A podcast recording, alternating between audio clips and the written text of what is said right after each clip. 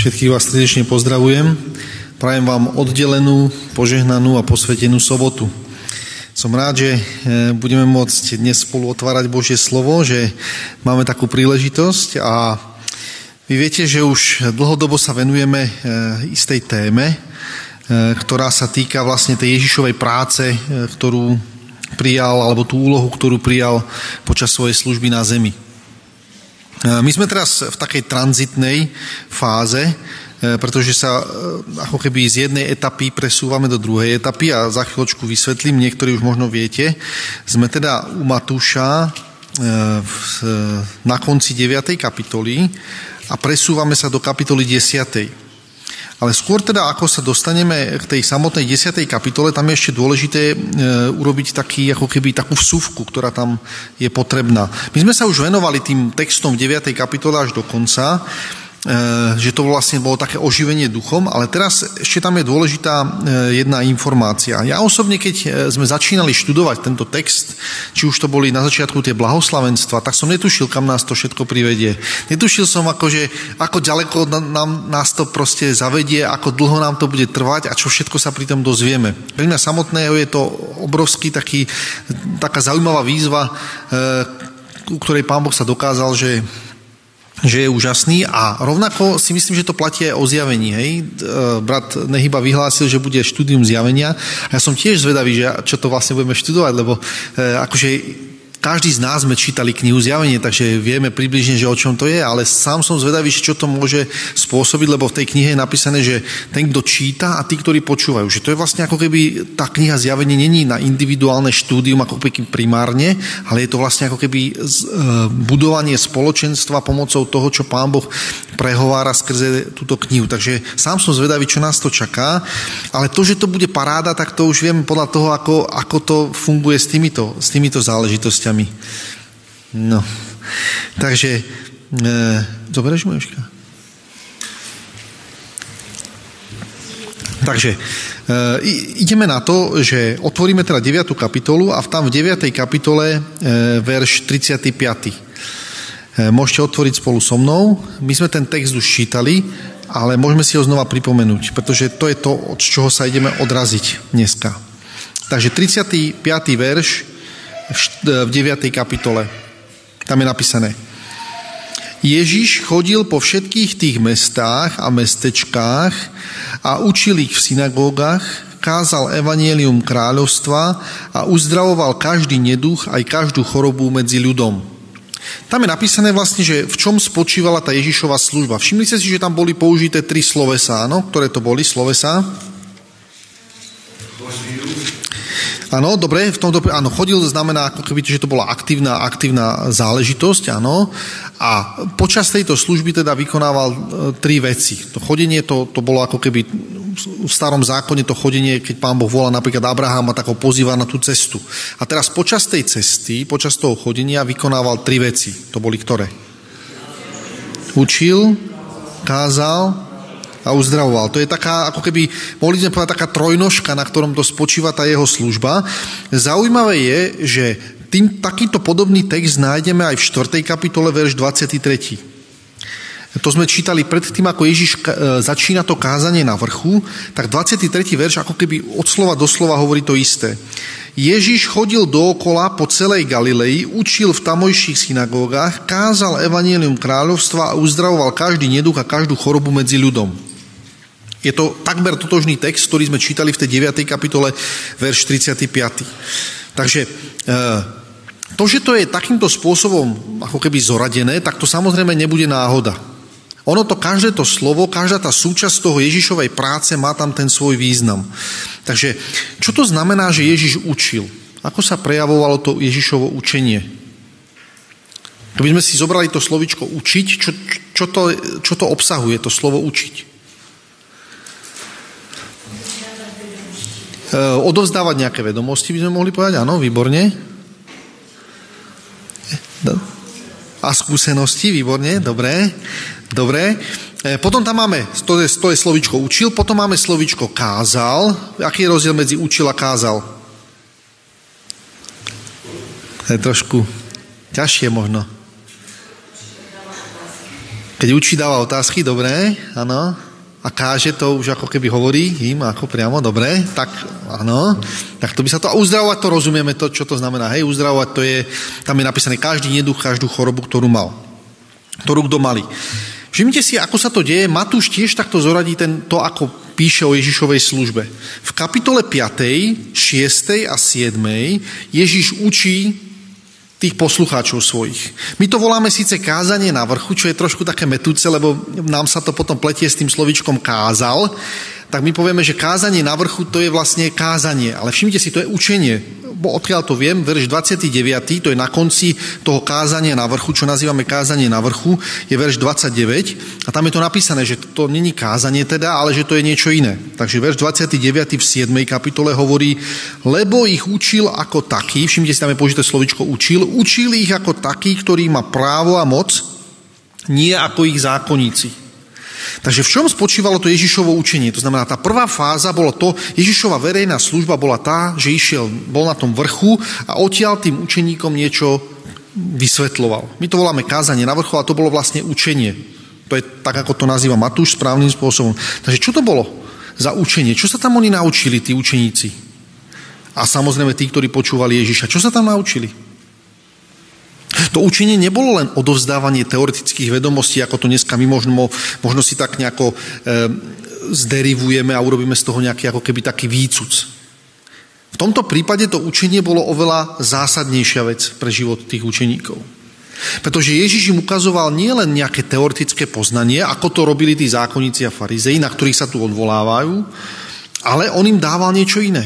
On im povedal napríklad celé to e, učenie na vrchu, nazvime to tak správnym spôsobom, začína tým, že Ježiš, Ježiš rozpráva blahoslavenstva. Povie blahoslavený, teda šťastný, alebo zmysel života našli tí, ktorí idú, ktorí sa vydali na cestu a prechádzajú cestou učeníctva, kedy sa z normálneho človeka deje, stáva Ježišov učeník.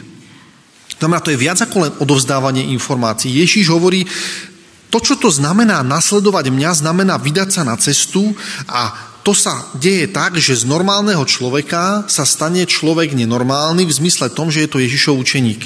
Tak nenormálny, že výsledkom takéhoto procesu je, že budú vás prenasledovať a haniť, ale vám, vám to nemusí vadiť.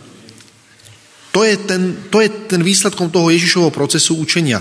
Ježiš neodovzdáva iba informácie, ale hovorí, tvoj život sa zmení na toľko, že už to bude nekompatibilné, keby sme chceli použiť cudzie slovo, s tými hodnotami tej spoločnosti, v ktorej ty žiješ. Takže Ježišovo kázanie bolo prevratné v tom, že sa dotýkalo života, samotného života človeka a samozrejme tam potom ďalej sa to rozoberá. Ježiš povie, no a keď žijete takýto spôsob života, tak potom to znamená, že ste sol a svetlo pre to svoje okolie. Aj váš duchovný život, čo sa týka modlitby, almužny, to je 6. kapitola, aby sme to sledovali v tom kázaní na vrchu, v tej 6. kapitole tam je napísané, váš život sa posúva, je, odchádza do inej sféry. Už to nie je to, čo to bývalo predtým, ty si sa naučil niečo, niečo nové. A e, to znamená, záver tej 5. kapitoly, tam, on, tam je napísané, že to sú ľudia, ktorí dobrorečia tým, ktorým rozprávajú zlé veci, dobrečinia tým, ktorým zle robia a dokonca sa modlia za tých, ktorí ich prenasledujú, teda ničia ich za, za svojich nepriateľov. To je výsledok učenia Ježiša Krista. To nie sú zhromaždenie teoretických vedomostí, to je zásadný zásah do života toho človeka. Ten človek odtiaľ odchádza iný, ako tam prišiel. Preto tam je v tej 7. kapitole 29. verši po Ježišovom učení napísané, tak toto vážený, to má moc. To rozoznajú tí ľudia, ktorí sú okolo a oni povedia, tak toto je niečo úplne iné, ako sme počuli. Toto učenie zasahuje vnútro človeka, to je niekde úplne inde, ako na, na čo sme zvyknutí. Všimnite si, učenie, aby sme to chceli e, nájsť e, v Biblii, tak o učení sa dosť často v Biblii hovorí. E, napríklad, e, jedna taká vý, významná kapitola, e, nájdeme ju e, v 5. knihe Mojžišovej, to znamená, to je ten záver, kedy sa Mojžiš lúči so svojím národom a on im tam pripomína nejaké tie božie činy, ktoré pán Boh robil pre ten izraelský národ. A tam je použité rovnaké slovičko, slovo učiť sa. V zvláštnej, ako keby v takej zvláštnej súvislosti. Tak otvorte spolu so mnou 4. kapitolu 5. knihy Mojžišovej. tam vlastne zač- začína tá Mojžišová záverečná reč. Mojžiš sa dozvie v predchádzajúcej kapitole v tretej, že sa nedostane do Kanánu, že už teda neprejde do tej, do tej zaslúbenej zeme. A teraz pripravil si jednu reč. A v štvrtej kapitole sa používa to slovičko, slovičko učiť sa, sa použije štyrikrát. To je veľký, veľmi zásadný význam a, a vý, ako keby výskyt.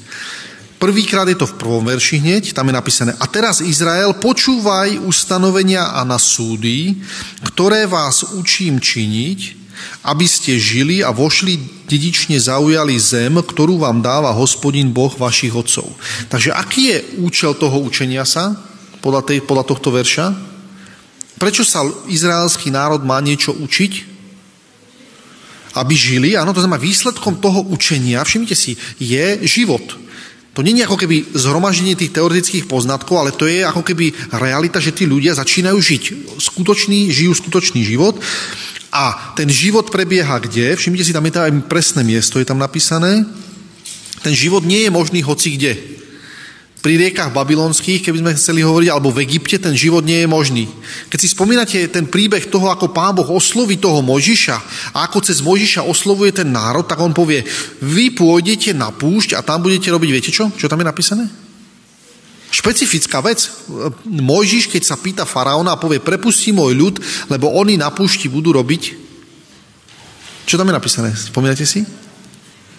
Obetovať, áno, ale tam je napísané bohoslužba, áno. To znamená, je, v Egypte v otroctve sa nedá robiť bohoslužba.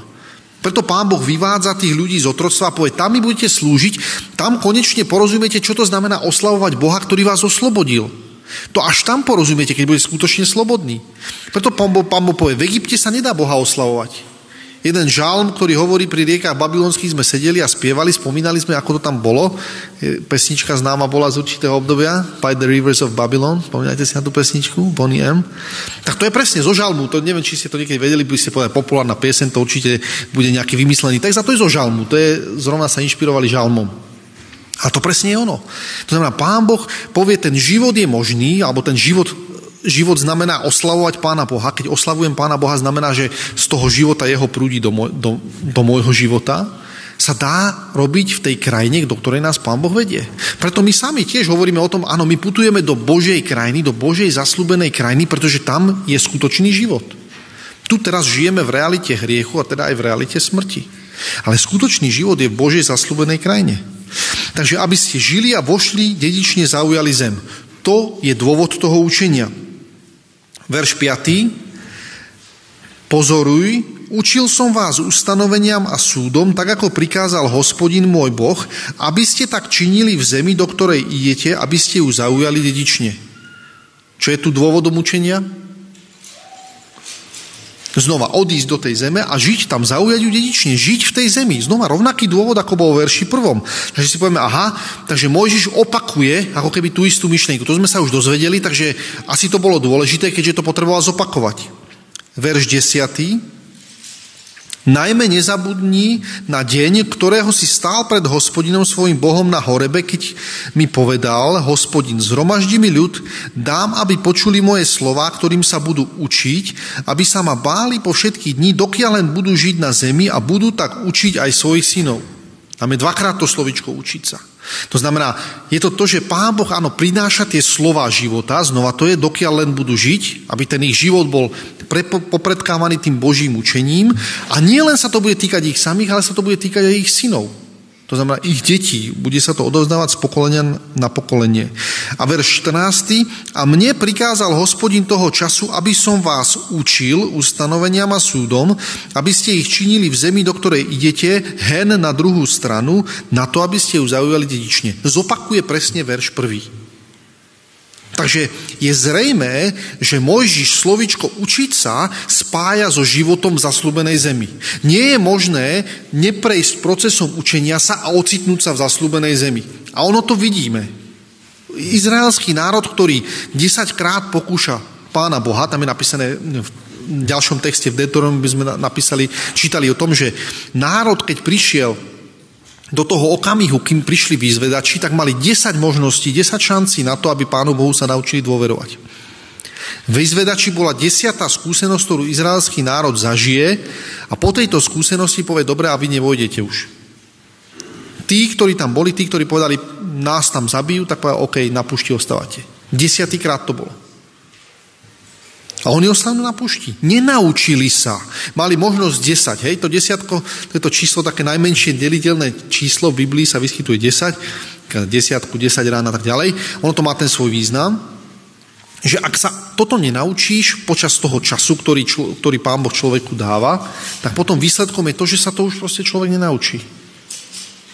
Ale výsledkom toho, že sa niečo nenaučí, že neprejde procesom učenia sa, je to, že nespočinie v Božie zaslúbenej zemi.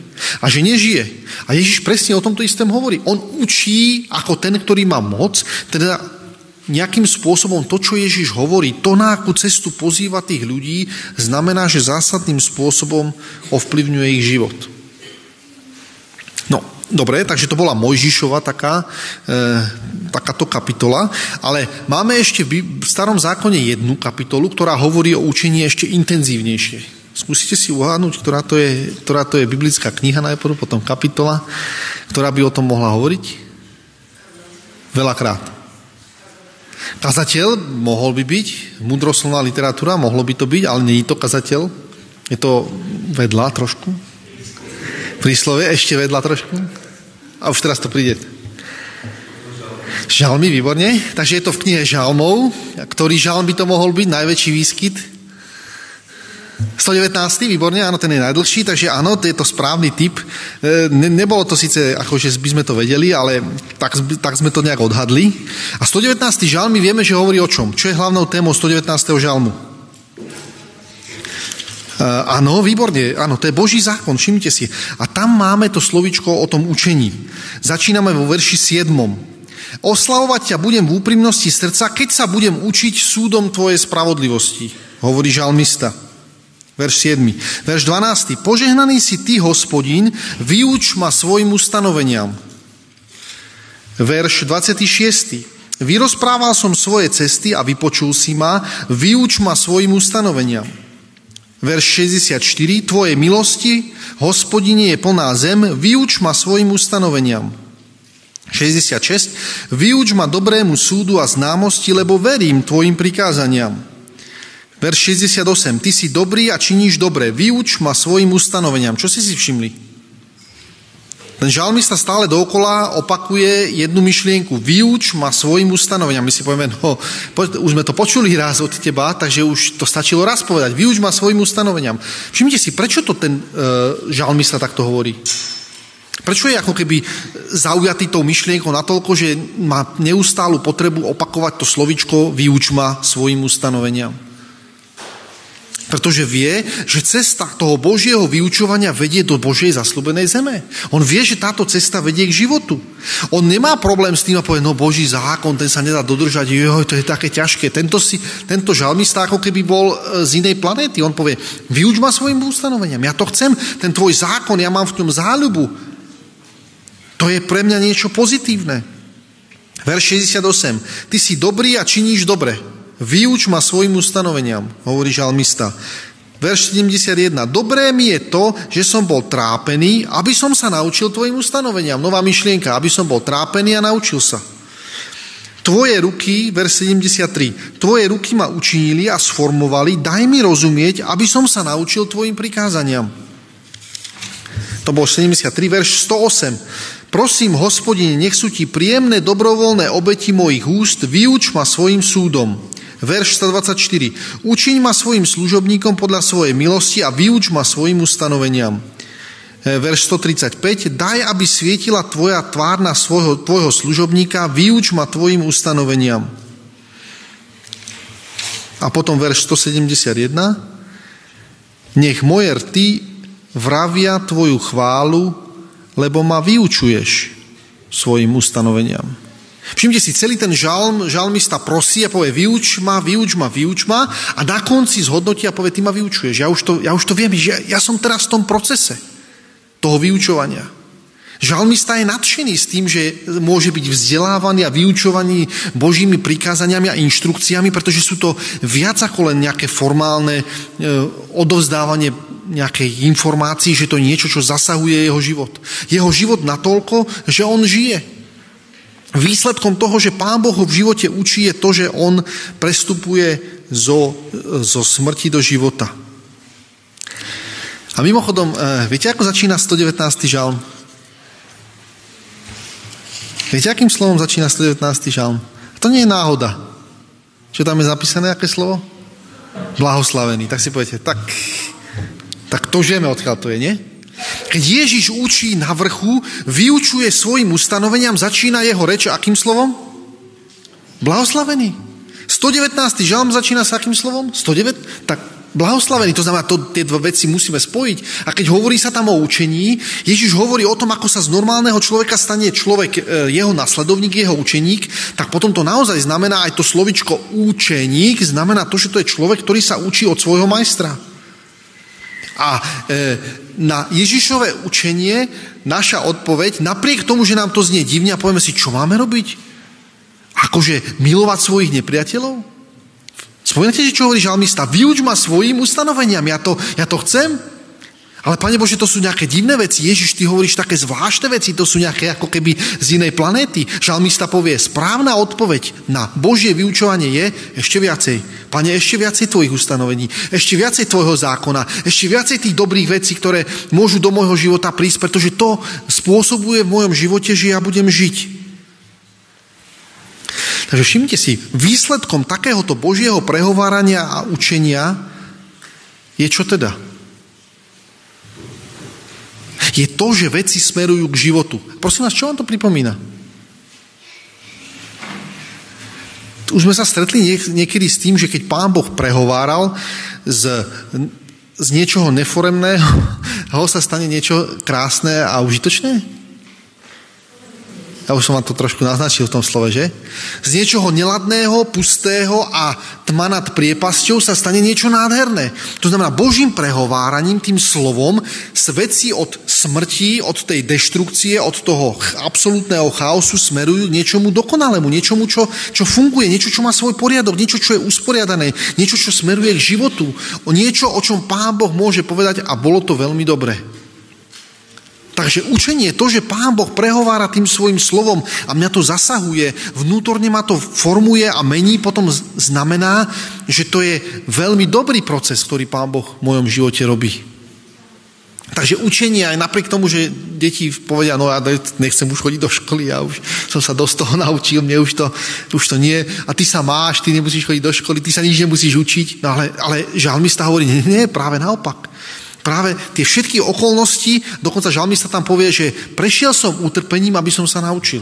Že dokonca aj takáto súčasť toho nášho života, ktorá je nám veľmi nepríjemná a to učenie, e, áno, vo veľa situáciách spôsobuje, že nám je to nepríjemné a že sa tomu nejako bránime a že by sme to až tak nechceli úplne, aby sme sa takto až museli učiť dôkladne tie veci niektoré. Žalmista povie, nie, nie, nie, to je dobrá cesta. To vedie, to vedie k životu.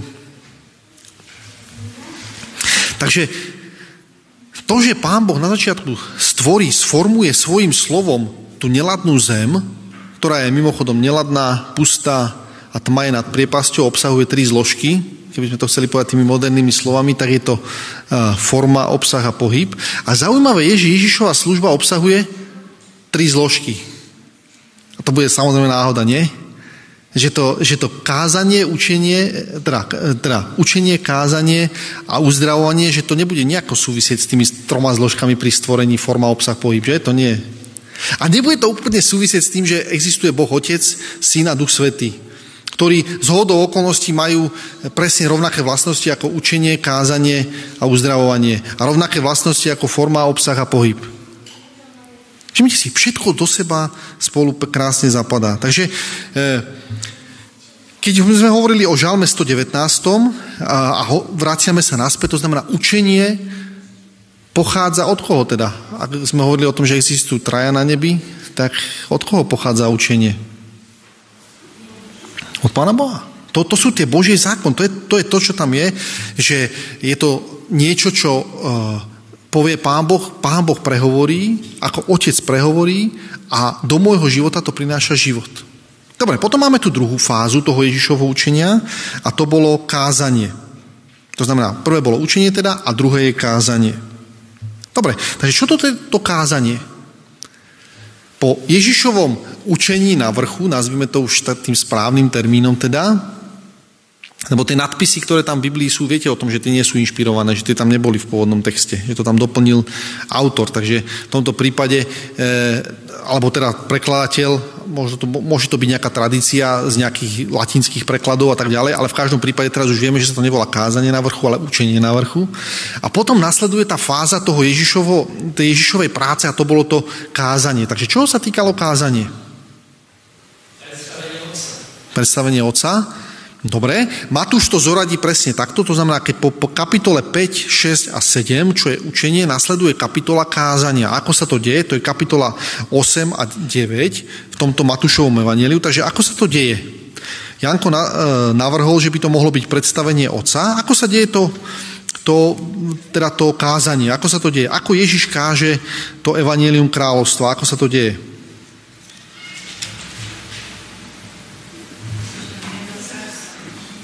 Áno, ukáže to v praxi. Všimnite si, to, to, čo tam Ježiša charakterizuje, je, že keď videl, eh, že tí ľudia za ním prichádzajú, mali mnoho problémov, tam je napísané pohnutý súd, súcitom, niečo pre nich začal robiť, začal ich uzdravovať. Kázanie totiž my veľmi často to kázanie, povieme, no to, to je to, čo sa v sobotu deje skazateľne. To je, to je to kázanie. Ale všimte si, Ježiš s takýmto typom kázania nemá veľa spoločného. Ježiš dobre rozumie tomu, že e, kázanie, oveľa hlasnejšie kázanie ako to, čo vychádza z jeho úz, je to, čo on žije. Drvivá väčšina, keď robil sa štatist, nedávno sa robila štatistika, drvivá väčšina mladých ľudí, ktorí odchádzajú z našej církvy, odchádza z jedného jediného dôvodu. Viete, aký to je dôvod? Skúste si typnúť, čo to je za dôvod, prečo mladí ľudia odchádzajú z církvy.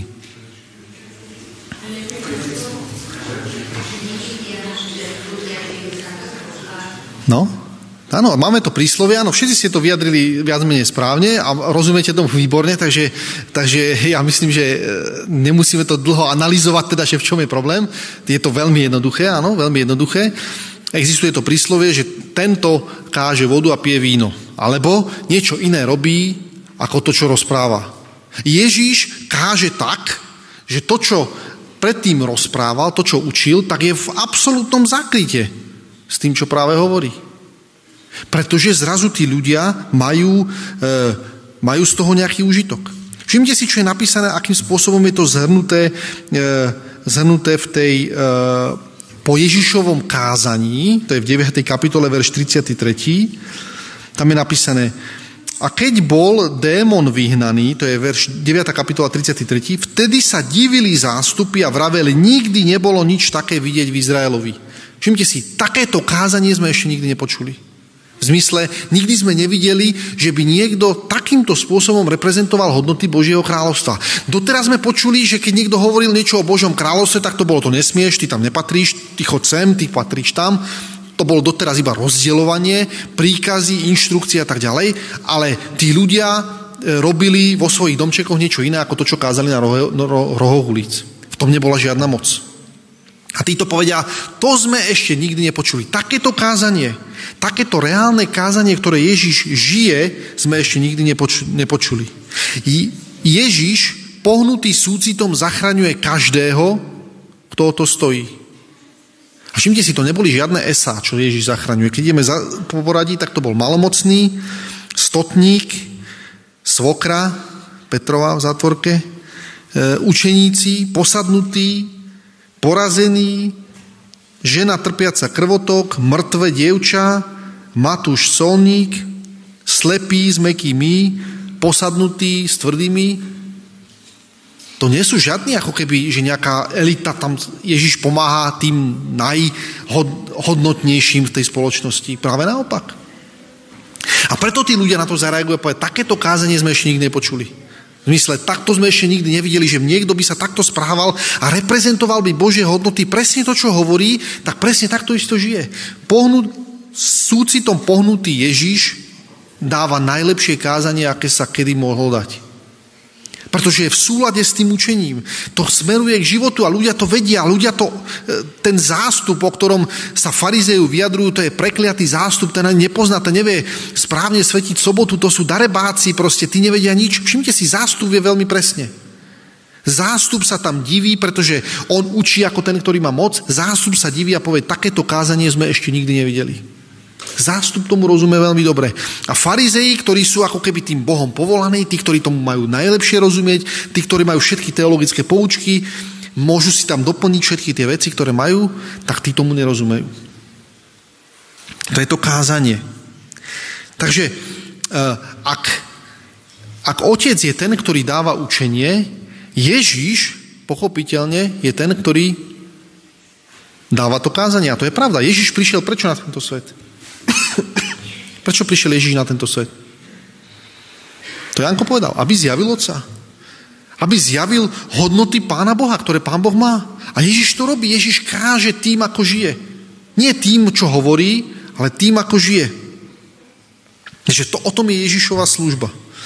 Všimnite si, ak pri stvorení je Boh, ktorý dáva veciam formu, formuje ich, to sú tí, tie prvé tri dni. Potom je to Ježiš, ktorý je prítomný pri e, tom stvorení a naplňa. Toto je ten obsah. Tá, tá zem, aby už bola, e, nebola pustá, ale aby bola plná niečoho. To robí, to robí e, Ježiš. A potom je tam ešte ten tretí rozmer. To je, to je tá najtajnejšia vec, alebo taká najskrytejšia, to je ten rozmer toho Ducha Svetého. E, v príbehu o stvorení je to napísané, že tento rozpohybuje. My to máme tam tesnú spoluprácu Ježíša a Ducha Svetého máme v tom, že vlastne keď e, štvrtý deň sú naplnené napríklad tie nebeské telesá, tak potom je tam napísané, že tie sa rozpohybujú. Keď je piatý deň naplnená e, obloha tými vtákmi a naplnená voda, tak potom to je tam ako keby prítomný duch svety, ktorý to rozpohybuje. Tam napísané, budete sa hemžiť, oni sa hemžia, to znamená, oni sú není statickí, tie vtáky takto vysia v tom vzduchu a, a, a tam sú proste. Ryby tam staticky nie sú v tej vode uložené takto, ale oni sa pohybujú, majú pohyb. Rovnako potom tretí deň tie zvieratá dostanú tiež dva pohyby a človek dostane tri, ale to sme už rozoberali niekedy inokedy. To znamená, tento proces toho nového stvorenia obsahuje všetky tie tri, tri zložky, tak rovnako aj tento proces toho Ježišovho Eh, učenia eh, jeho misijnej služby obsahuje všetky tie tri zložky. No a eh, v tomto prípade je toto uzdravovanie. A teda Duch Svetý samozrejme súvisí to s tým uzdravovaním a my si povieme, áno, samozrejme to tak je, hej, pretože to záchrana od tej choroby, od tých neduhov rôznych a nečistých síl. A Ježíš teda, keď 5. až 7. kapitola obsahuje Ježišovo učenie, 8. a 9. kapitola obsahuje Ježišovo kázanie. Čo bude obsahovať 10. kapitola a ďalej? Logicky bude obsahovať uzdravovanie. Tak teraz všimte si, sme v 10. kapitole, čo tam je napísané. 10. kapitola, verš 1. Privolajúci svojich dvanástich učeníkov dal im právo a moc nad nečistými duchmi, aby ich vyháňali a aby uzdravovali každý neduch a každú chorobu. Mená tých dvanástich apoštolov sú tieto a tak ďalej. A im tam povie, vymenuje tých mená dvanástich apoštolov. To je zvláštne. To znamená, Ježíš posiela svojich učeníkov tým, že začína fáza uzdravovania, Ježiš vysiela učeníkov uzdravovať. A to, má, to nemá trošku logiku, nie? My si povieme, tak, tak Ježiš asi nestíhal, takže potrebuje zapojiť viacej ľudí, takže ich posiela na to, aby uzdravovali tých, oni tých ostatných. Takto my si to tak nejako vysvetlíme a si povieme, no tak dobre. Ale viete, čo nám je zvláštne? Viete, akú otázku si čam človek musí položiť pri tom texte? Prečo Ježíš nepošle učeníkov učiť a kázať? Prečo ich pošle uzdravovať? Keď predsa prvé dve zložky sú učenie a kázanie, to by mali robiť učeníci a potom by mali uzdravovať, nie náhodou? Prečo ich pošle hneď uzdravovať? Hneď tak, ako keby vypáli to od boku a pošle ich hneď uzdravovať. Prečo?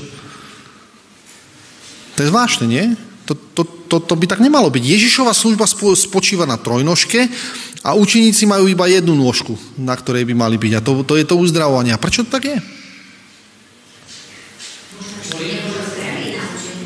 Ja, neboli zrelí na učenie a kázanie, takže začali odzadu a že to bude lepšie ako keby, hej? No, môže to niečo na tom byť?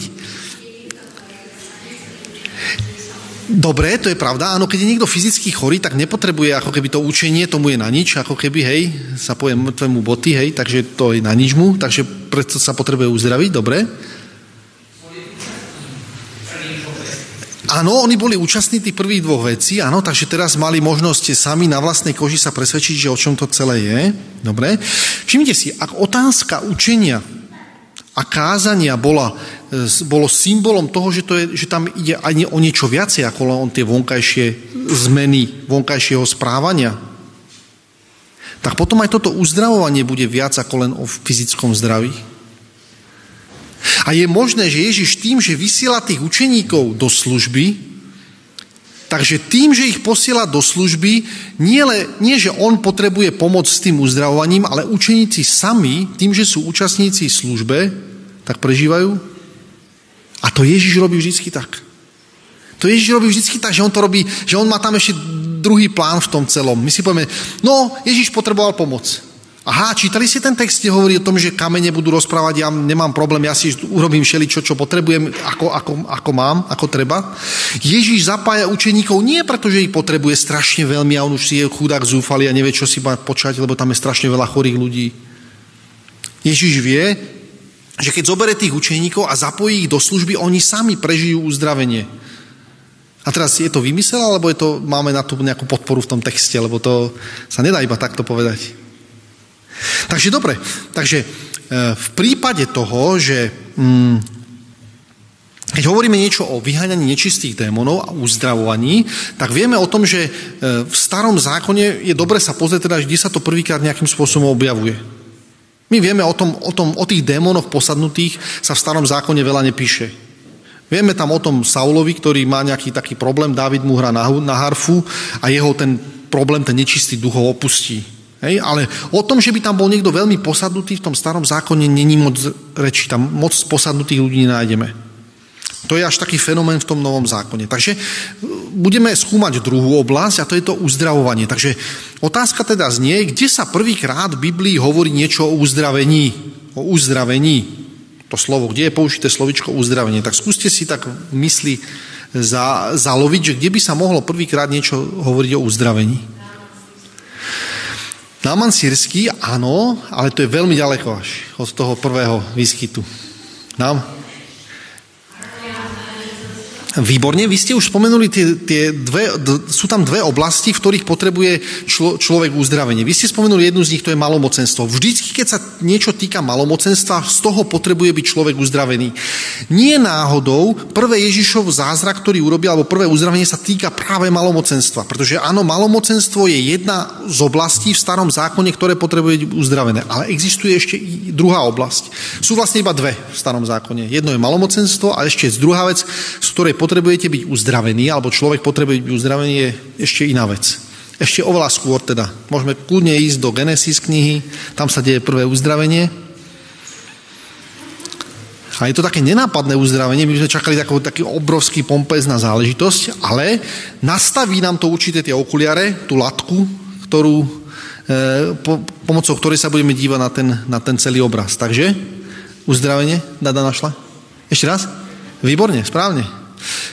Prvá, prvé uzdravenie úplne je 18. kapitola knihy Genesis. Tam je napísané o tom, že keď uh, Abram oklame kráľa Abimelecha a povie, že to je moja sestra, on si ju zoberie uh, do svojho háremu, ale stane sa tam nejaký problém, nastane tam problém. V Egypte sa to nestane, ale u Abimelecha v Kanáne sa stane. Čo tam nastane nejaký problém?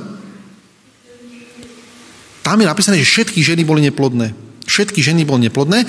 A potom pán Boh povie sa zjaví tomu Abimelechovi, lebo Abimelech nevie, čo s tým má robiť, proste pre neho je to nová situácia. A on príde za ním a povie, vieš čo, odkazuje môjmu služovníkovi Abrahamovi, všimnite si, ako to znie divne, nie? že on hovorí Abimelechovi, že Abimelech, odkáž môjmu služobníkovi Abrahamovi, že čo má urobiť tak to asi znamená, že Abraham sa veľmi nerozprával s tým pánom Bohom, ale asi, mal nejaké, asi mali nejaké e, tichú domácnosť alebo čo, lebo on musí odkázať Abimelechovi, povedz Abimelech, povedz Abrahamovi, že mu odkazujem, lebo on to asi nepočuje, alebo nejaký, má nejaký problém proste, takže mu to prosím ťa odkáž, e, že mám pre neho nejaké posolstvo. Predstavte si paradoxné, Abraham, ktorý chodí po tej zemi, stavia tam oltáre a povie, viete čo, a toto je ten Boh, to je ten Boh, ktorému ja slúžim. Teraz Abimelech povie, zavolá si toho Abrahama, povie, vieš čo, tvoj Boh ti odkazuje, ten, čo mu staviaš tie oltáre, že sa máš spolu s ním rozprávať, lebo proste nejako to nefunguje medzi vami a ja mám s tým problém nejaký, hej, že ja teraz musím na to trpieť, takže prosím ťa, dajte si to do poriadku, lebo ja chcem byť v pohode a moje, moji ľudia tiež. Všimnite si, aké paradoxné. Abraham si čo povedal? No, fú, ty mi budeš rozprávať, čo, ja, čo ty máš robiť? Akože, fú, zabudni. Nie, on, dobre, takže dostal napomenutie. A všimnite si, tam je napísané, že Abraham sa bude modliť, to povie Abimelechovi, a hospodin uzdraví ženy. Tam je napísané, hospodin priniesie to uzdravenie. A potom, keď sa to teda stane, naozaj to je uzdravené. Mimochodom, všimnite si to slovičko modlitba, že Abraham sa má modliť, on sa predtým asi nemodlí. A človek, ktorý je ako keby pod, má komunikáciu s Pánom Bohom a sa nemodlí, tak okolo seba rozsieva prekliatie namiesto požehnania.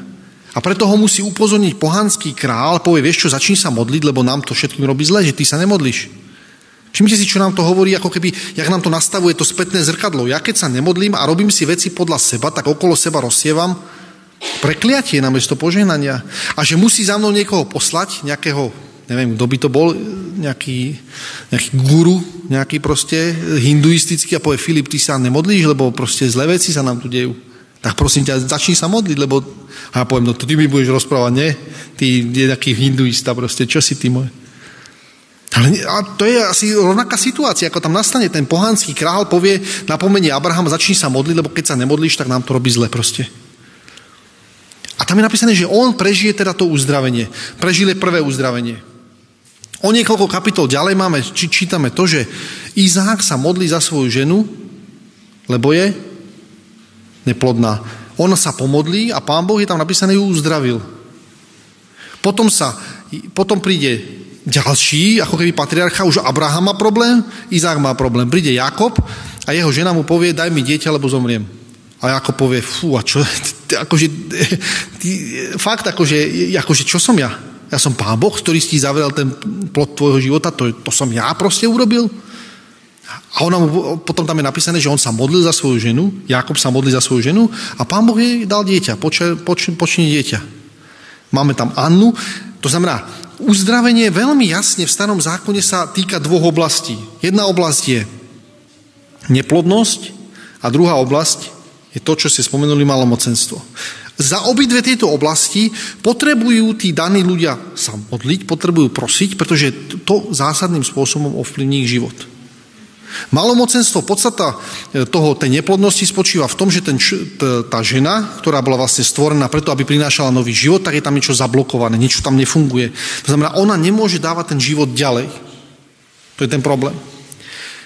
Kdežto problém malomocenstva je v niečom inom.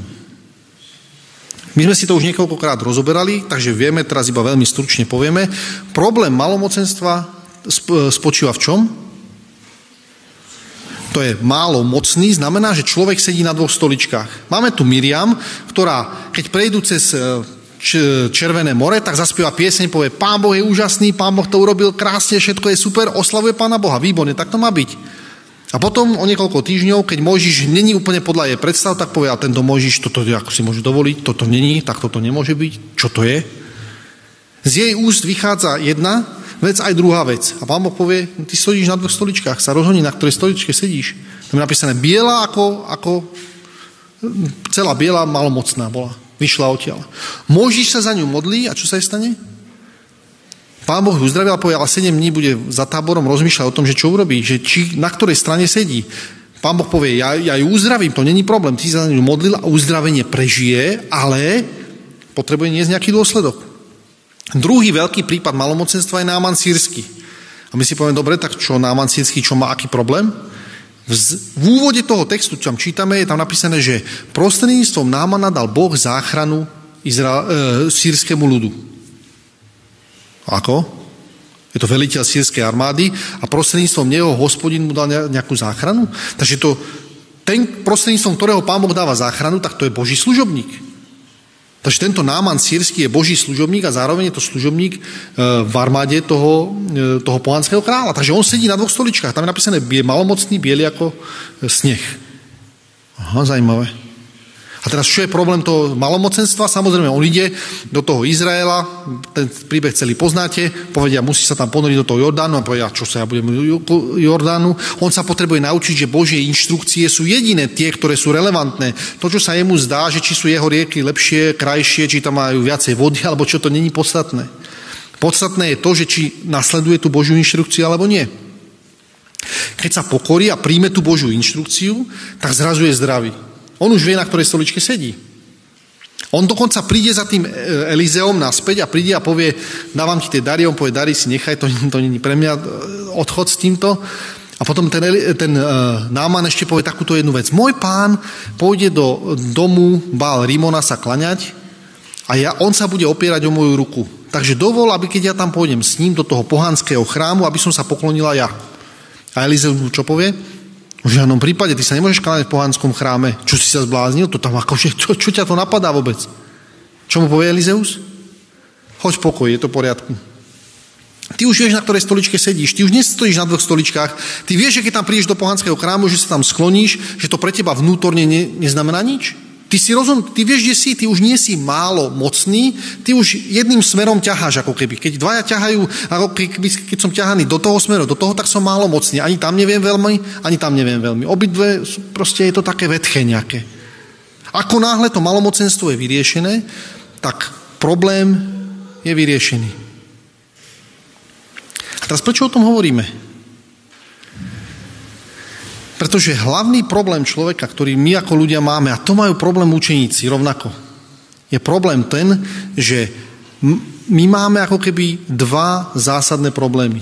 Náš hriech spočíva v tom, že poprvé sme malomocní a po druhé sme neplodní. Čo to znamená?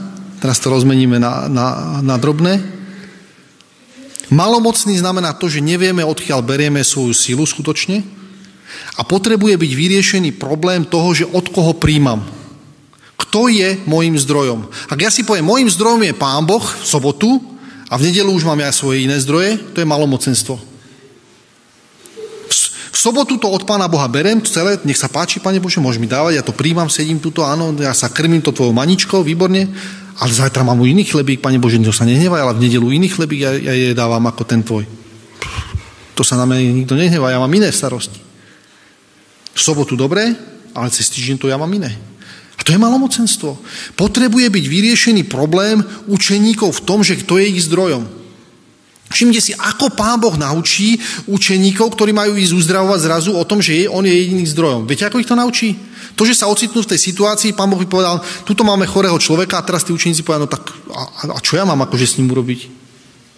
No tak, keď je Boh tvojim zdrojom, tak môžeš niečo s ním urobiť. Keď, je, keď ty máš zdroje kade tade, tak potom sa, ja neviem, potom akože si na, na smiech, hej, to je na smiech, akože, a teraz čo ja mám urobiť? Ježiš nás poslal k tomu človeku a ten človek je chorý a ja, ja, ja čo mám ja s ním akože urobiť?